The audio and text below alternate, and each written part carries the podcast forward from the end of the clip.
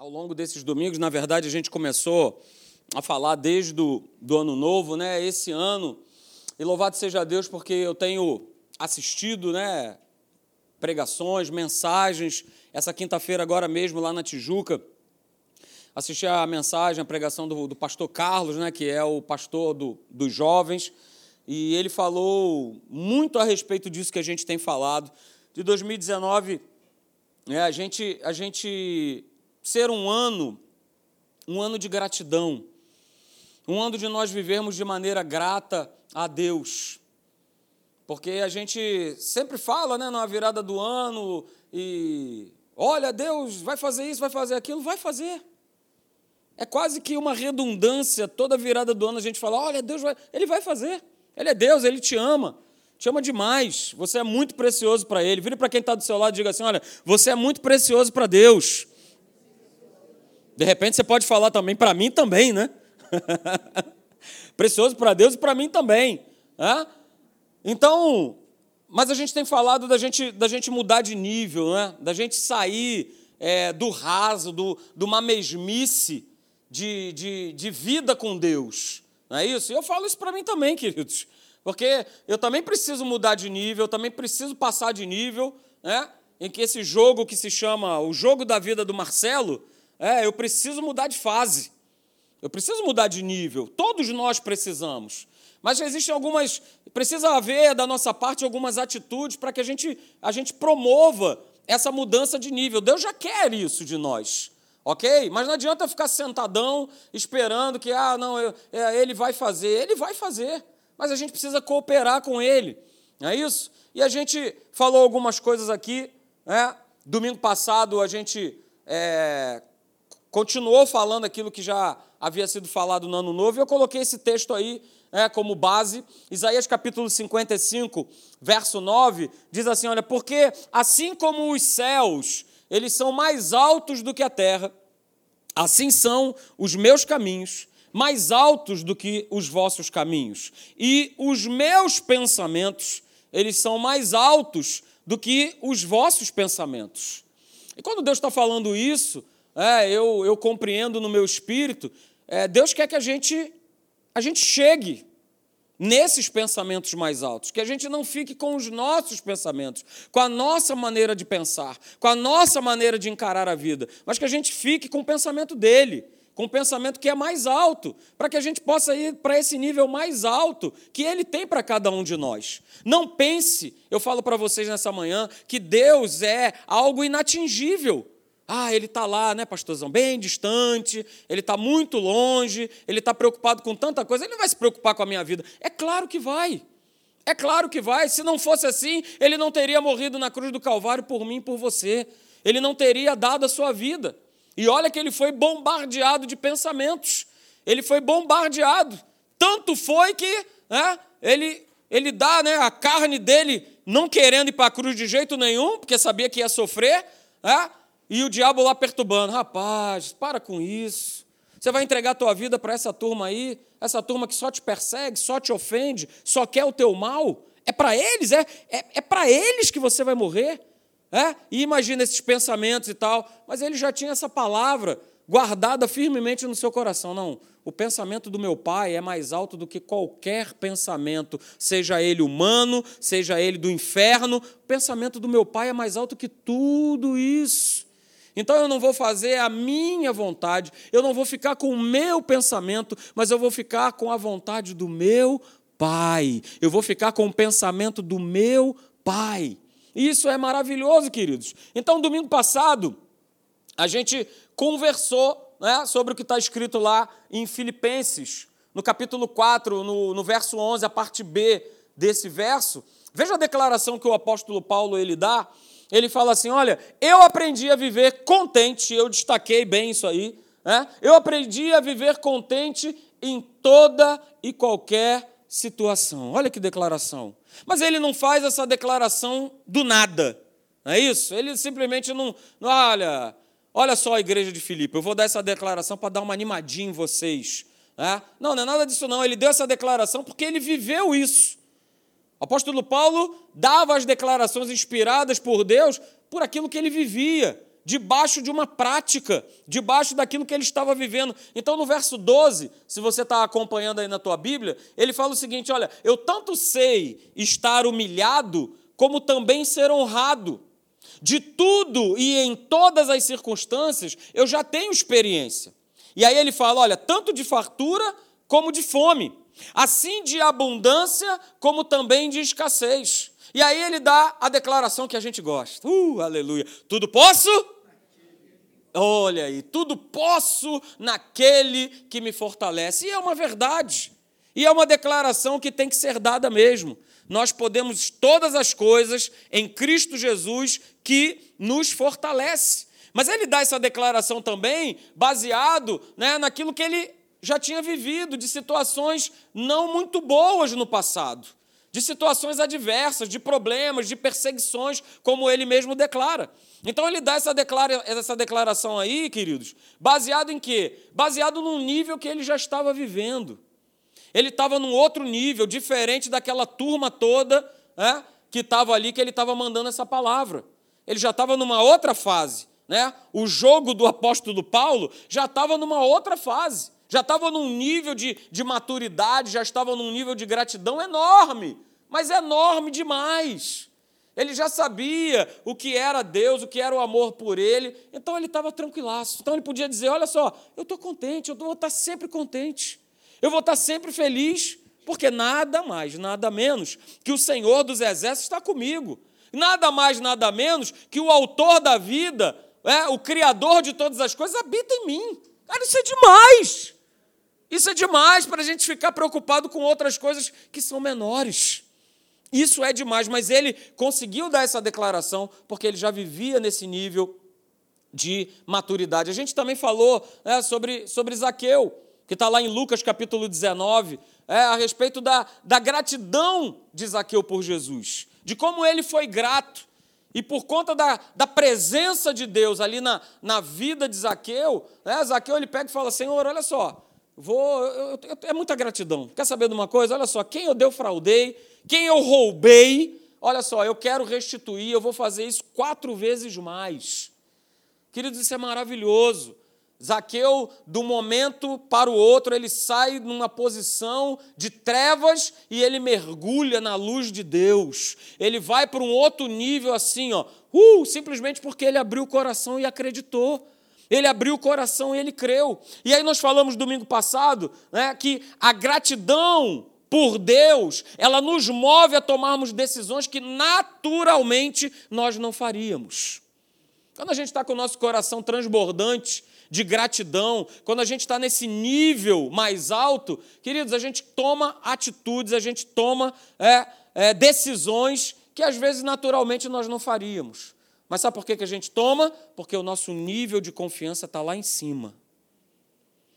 Quando o meu nível de confiança em Deus, e eu vou falar sobre isso nessa manhã, quando o meu nível de dependência de Deus está lá em cima, a gente vai tomando decisões, porque o Espírito Santo vai só, uh, vai, vai garoto, vamos embora, vamos embora que eu quero o teu crescimento, vamos embora que eu quero que tu saia desse raso aí, dessa água que está batendo no teu tornozelo, que não dá para você nadar, não dá para se refrescar, não dá para você fazer nada.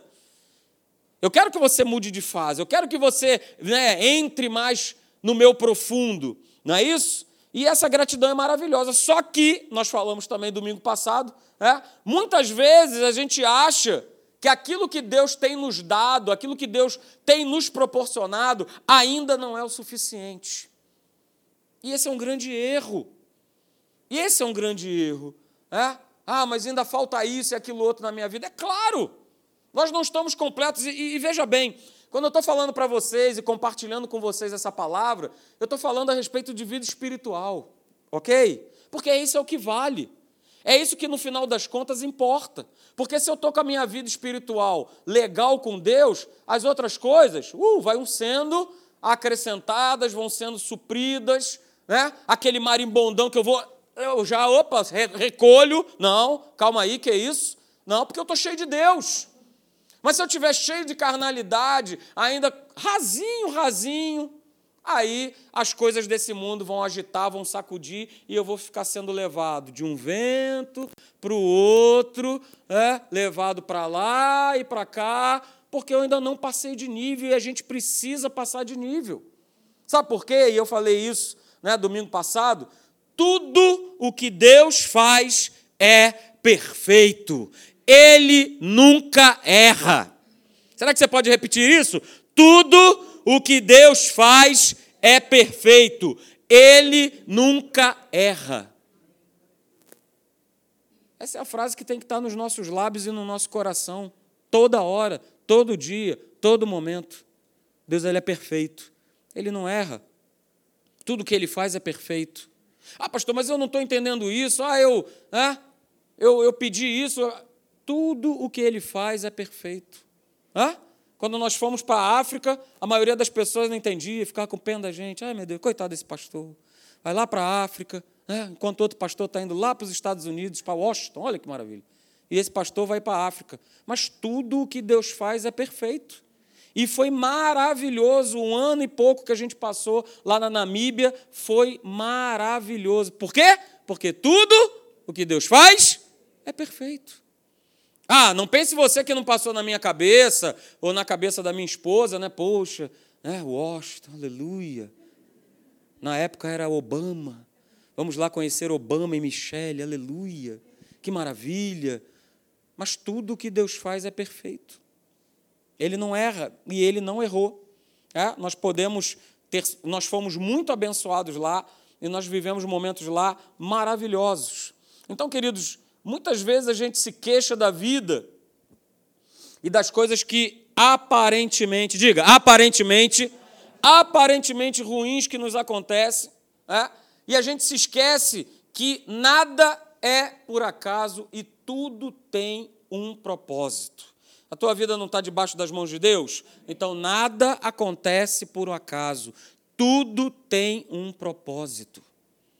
Tudo tem um propósito. E se nós vivermos debaixo dessa condição, a gente vai dar aquela declaração que o apóstolo Paulo deu: Eu aprendi a viver contente em toda e qualquer situação. Eu vou cantarolar isso. Eu vou poder cantarolar isso todo dia. Porque eu já aprendi, eu já saí do raso, eu já mudei de nível e eu sei que todas as coisas cooperam para o bem daqueles que amam a Deus. Tudo coopera. Né? E aí nós terminamos lendo, né, domingo passado, faça do Senhor, Salmo 37, verso 4, na Bíblia Viva, diz assim: olha, faça do Senhor a sua grande alegria, e Ele dará, Ele satisfará os desejos do teu coração. Mas olha só, é condicional. Deus não é o gênio da lâmpada, é? que você esfrega e todo dia você tem três pedidos para fazer. Ele não é o gênio da lâmpada. Sinto te informar. Mas Ele é o teu Deus, Ele é teu Pai de amor, que Ele te ama. Ele é o teu Senhor.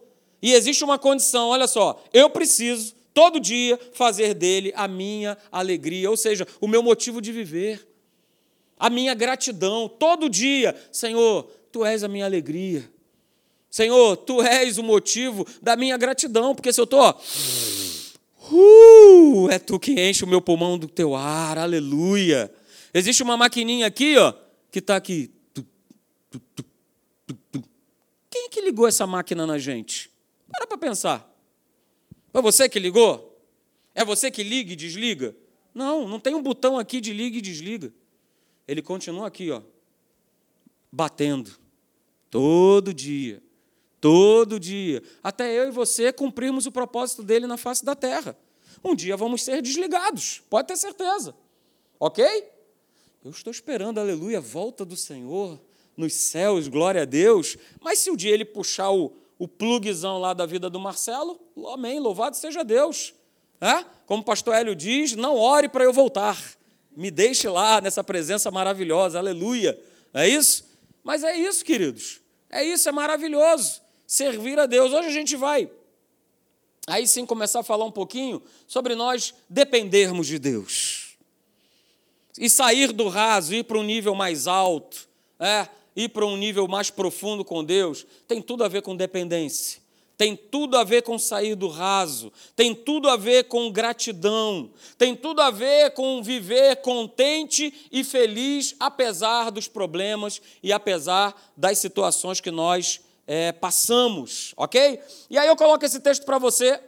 Oh, desculpa, não coloquei, mas leia comigo. Salmo 37. Será que eu botei para baixo? É, está aqui. Salmo 37, verso de número 5, eu leio na versão da Bíblia Viva. Olha o que, que diz lá. Está escrito assim: olha, deixe nas mãos do Senhor tudo, diga tudo, tudo.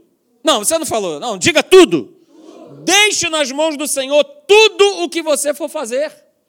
E aí o verso continua: olha, confie nele de todo o teu coração, e ele fará o que for necessário. Uh, aleluia! Ele fará o que for necessário. E queridos, olha só, depender de Deus vai sempre exigir de nós é, uma entrega. Depender de Deus sempre vai requerer de cada um de nós uma confiança total e irrestrita nele. Ou eu confio ou eu não confio. Não tem coluna do meio. Não tem zebrinha, não é isso, Sérgio? Da sua época, aleluia. Não tem. Né? Zebrinha, não tem. Não tem coluna do meio. Ih, deu zebra. Não tem. Não tem coluninha do meio. Ou eu confio ou eu não confio. Não existe, no reino de Deus não tem, não tem ficar em cima do muro. Saiba que o muro é do capeta. Se eu estou em cima do muro, eu estou já abraçado com ele. E não sei, ou às vezes até sei que estou. Mas não tem em cima do muro. Ou eu confio, ou eu não confio, queridos. Então, olha só, né, depender de Deus envolve né, uma resposta a consciência daquilo que ele me pede. E todo dia, eu e você, nós ouvimos essa voz. Todo dia nós ouvimos é, o Deus, Deus conversando, falando com a gente e pedindo algo para que seja feito, para que a gente possa atender a sua voz ok? E o nosso avanço, o nosso progresso, ele vai estar diretamente relacionado ao quanto eu e você nós temos respondido aquilo que ele nos pede. Você pode ter certeza, se eu não respondo a Deus naquilo que ele me pede, eu não vou seguir adiante. Se eu não responder a Deus naquilo que ele me pede, eu não vou seguir adiante. Não tem como. Abra lá comigo, eu não coloquei no slide não, mas abra comigo em Provérbios, capítulo 3, a partir do verso de número 5. Eu vou ler para vocês na, na versão da Bíblia Viva. Tá? Provérbios 3, a partir do verso 5. Acompanhe aí na tua Bíblia a leitura, se de repente você tem o celular, no celular você tem essa versão aí, certamente você tem da Bíblia Viva. Provérbios 3, a partir do verso de número 5. Veja que diz: é, diz lá no verso 5: confie no Senhor de todo o teu coração.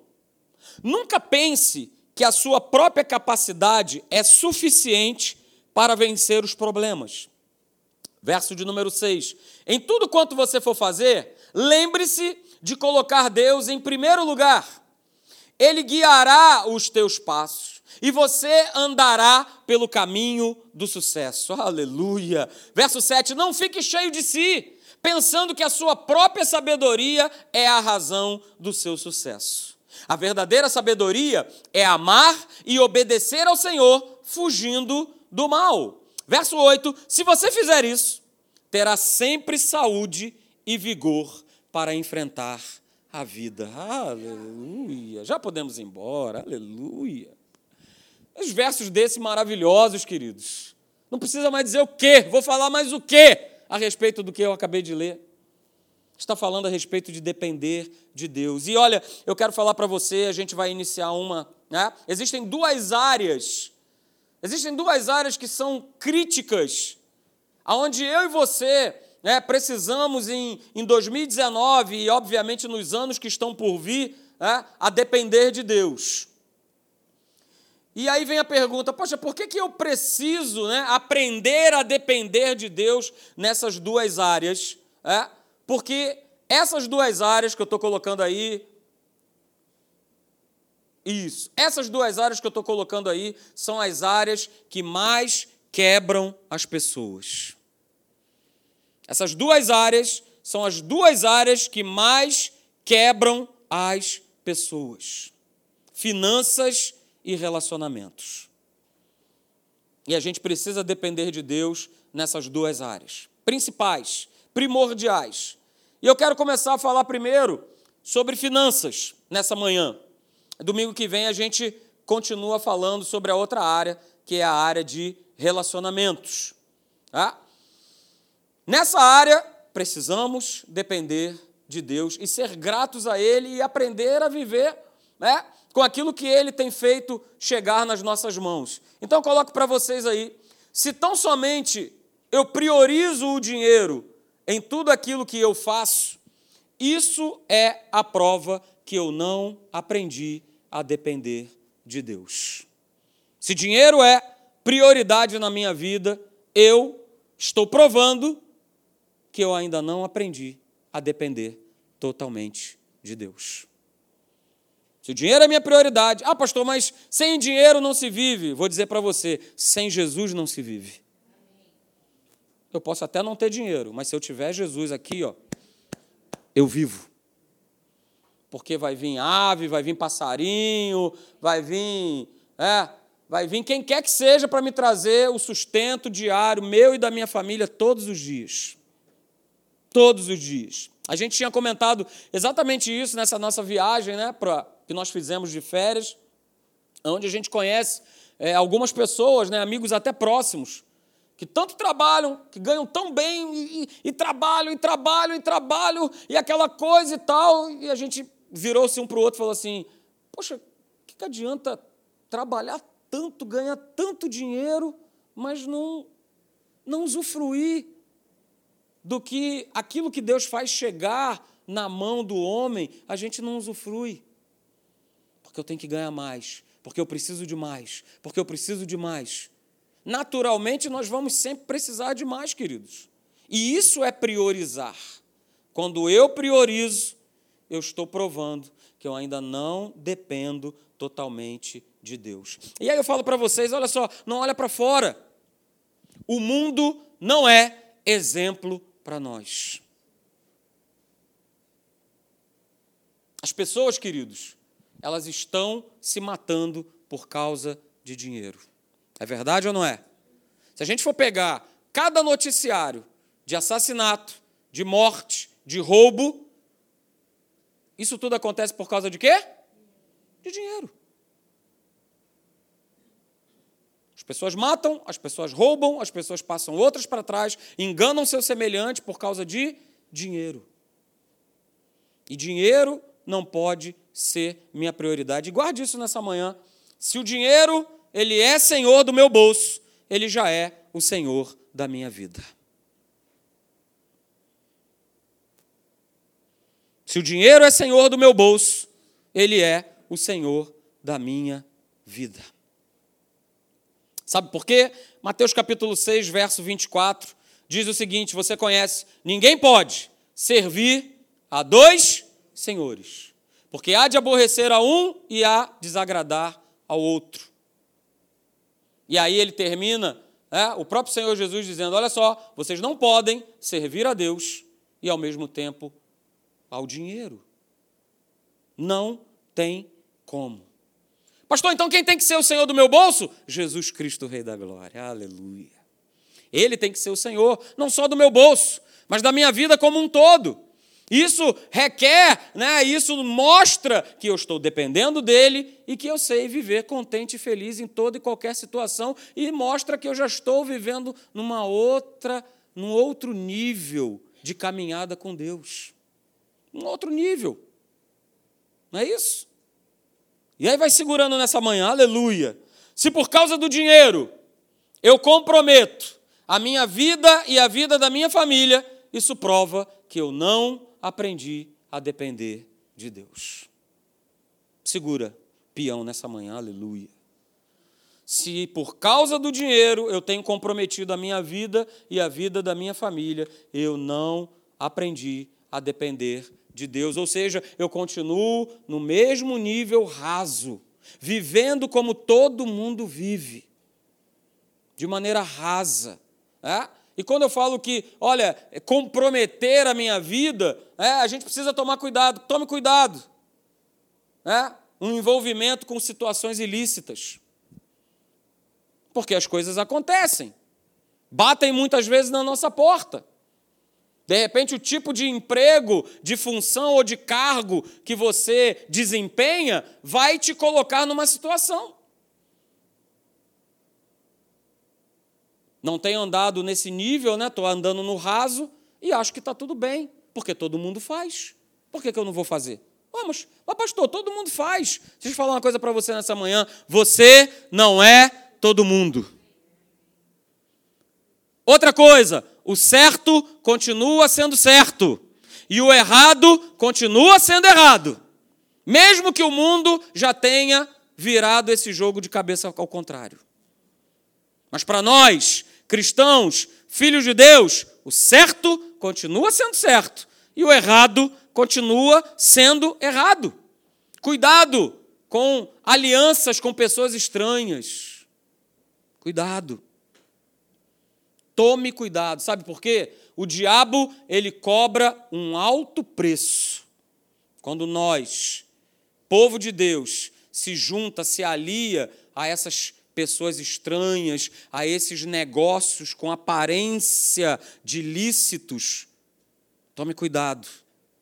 O diabo cobra um alto preço. Pastor, qual é o preço que ele cobra? Doença. Qual é o preço que ele cobra? Casamento destruído qual é o preço que ele cobra? Filhos nas drogas. Qual é o preço que ele cobra? Prostituição. Cresce assustadoramente a quantidade de filhos e filhas de cristãos se envolvendo com prostituição, com homossexualismo.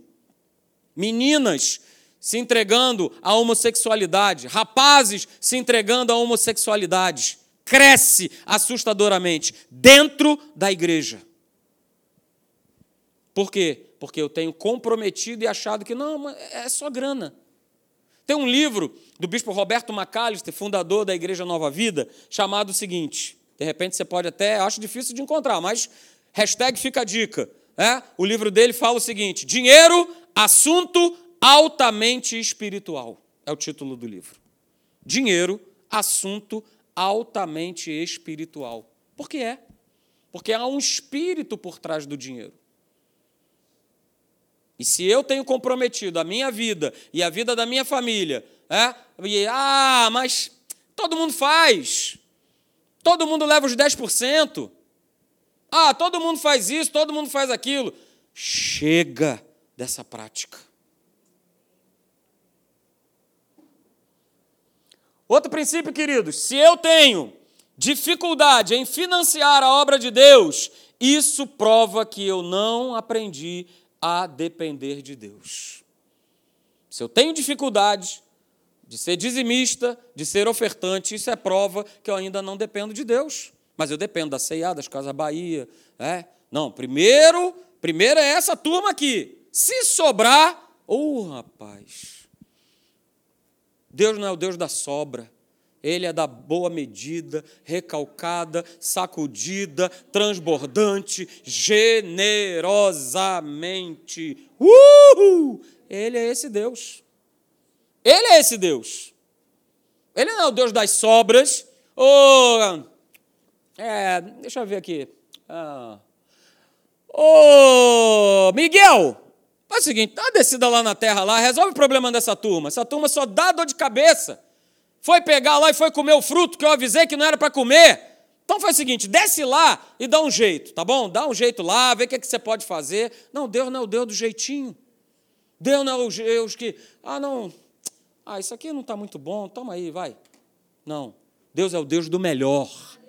Ele nos deu o melhor para que servisse para cada um de nós o exemplo, para que a gente pudesse também dar o melhor, para que a gente colocasse Ele em primeiro lugar no que diz respeito à nossa vida financeira. Para que a gente, em primeiro lugar, opa, qualquer salário, qualquer dinheiro, qualquer coisa, aquilo que eu recebo, ele é de Deus. Então calma aí, está aqui separado, Senhor, isso aqui é teu. E eu estou sendo muito agraciado de poder ainda administrar 90, 80, sei lá quantos por cento que você administra. A gente está sendo muito agraciado. Lá em Lucas, abra comigo. Lucas capítulo 8, a partir do verso 1, e a gente tem falado aqui sobre sair do raso, sobre ser grato, sobre aprender a viver contente né, a, a, respeito de toda e qualquer situação. Olha só o que aconteceu na vida dessas mulheres. Lucas capítulo 8, abra por favor comigo. Lucas 8, a partir do verso 1. Diz assim: olha, aconteceu, depois disso, que andava Jesus de cidade em cidade e de aldeia em aldeia, pregando e anunciando o evangelho do reino de Deus, e os doze iam com ele. Verso de número 2. E também algumas mulheres que haviam sido curadas de espíritos malignos e de enfermidades.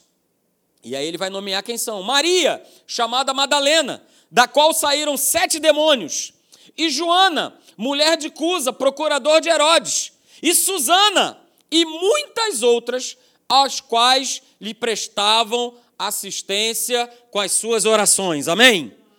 Não, não era com as orações? Ué, não era? Os quais lhe prestava as suas orações com seus bolinhos. Não. Prestava assistência a Jesus, ó. Money, com grana. Prestava assistência a Jesus com seus bens. Sabe por que elas faziam isso, queridos? Porque gratidão, como a gente falou anteriormente aqui, nos move a tomar decisões que naturalmente nós não faríamos. Coração tão grato, nossa, gratidão transbordando na minha vida. Rapaz, eu tenho que fazer alguma coisa por esse Jesus. Eu tenho que fazer algo por ele. Vou fazer o que por ele? Vou orar por ele? Mas não, não né? Jesus. Não orar não, mas o cabra precisa comer, precisa se vestir, é isso? Precisa de um sabonetezinho para tomar um banho, é? Precisa de um presto-barba para fazer, olha aí, pastor Marcelo, aleluia, é? para fazer a barbinha, ficar direitinho, é? Então eu vou prestar assistência a ele com os meus bens. Gratidão. Fruto de um coração grato. Então, é, 2019 que há dificuldade, se por um acaso ela existia ou ela existe na tua vida, que ela não venha a existir mais. Dependa de Deus. E por último, queridos, para nós terminarmos, se eu não sou generoso quanto a abençoar outras pessoas, isso é a prova que eu não aprendi a depender de Deus. Se eu não sou generoso no que diz respeito a abençoar as pessoas, eu ainda não aprendi, eu ainda estou com a água dando no meu tornozelo. Eu ainda não aprendi a depender totalmente de Deus. É, e é um caminho de mão dupla. Quanto mais eu sou abençoador, mais eu sou abençoado. É verdade que eu estou falando? É ou não é? É verdade que eu estou falando. Quanto mais eu sou abençoador, quanto mais eu abençoo pessoas, e veja bem, querido, não é simplesmente, ah, está sobrando, ah, toma aí você, uh, toma, toma, toma. Não é isso. O Espírito Santo tem que falar no teu coração. E às vezes você vai abençoar uma pessoa que já tem muitos recursos e muitas finanças. Mas o Espírito Santo te moveu a abençoar aquela pessoa. Então, é sempre debaixo o quê? Da inspiração dele, porque os pensamentos são o quê? Mais altos do que os nossos. Eu não vou entender, poxa Deus, mas aquela pessoa ali já tem tudo, já possui todas as coisas. Mas o Espírito Santo fala: não, abençoa. Não, oferta isso aqui. Nós precisamos aprender, 2019, vivendo nessa base de gratidão é, e vivendo contente sobre qualquer situação, de nós sermos generosos. Nós sempre temos alguma coisa a ofertar e abençoar na vida de alguém. Sempre. Sempre temos. Sempre vamos ter. Porque quanto mais eu sou doador, mais Deus é generoso comigo. Pastor, quer dizer então que é uma troca? Não, não é uma troca. Você está semeando algo. E se eu semeio algo, eu vou o quê? Eu vou colher. Isso já acontece no natural. Espiritualmente é o mesmo princípio. Gálatas capítulo 6, verso 7. De Deus não se zomba. Aquilo que o homem semear, isso também ceifará, isso também colherá. É um princípio espiritual. Não é uma troca, mas é um princípio estabelecido por Deus. Quanto mais eu semear no seu reino, na vida de outras pessoas, que o Espírito me mostra que eu tenho que semear, mais eu serei abençoado, mais eu vou colher. E o pastor Hélio fala uma coisa que é a mais pura verdade. No momento em que a gente está semeando, ninguém vê. Mas no momento que a gente colhe, ah, rapaz, aí o irmãozinho fica até com aquela inveja santa, né? Isso não existe, né? Mas ele fala que é uma inveja santa, né? Mas não é. Ele, na verdade, está quase que furioso, porque a tua vida está progredindo e prosperando e a dele está. Hã? Serjão, aquela época daquele long play, né, Sérgio? Quando botava aquele disco arranhado que ficava.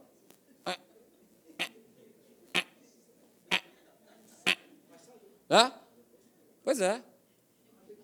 Então a gente precisa, queridos, sair desse raso. Nós precisamos mudar de nível. Amém?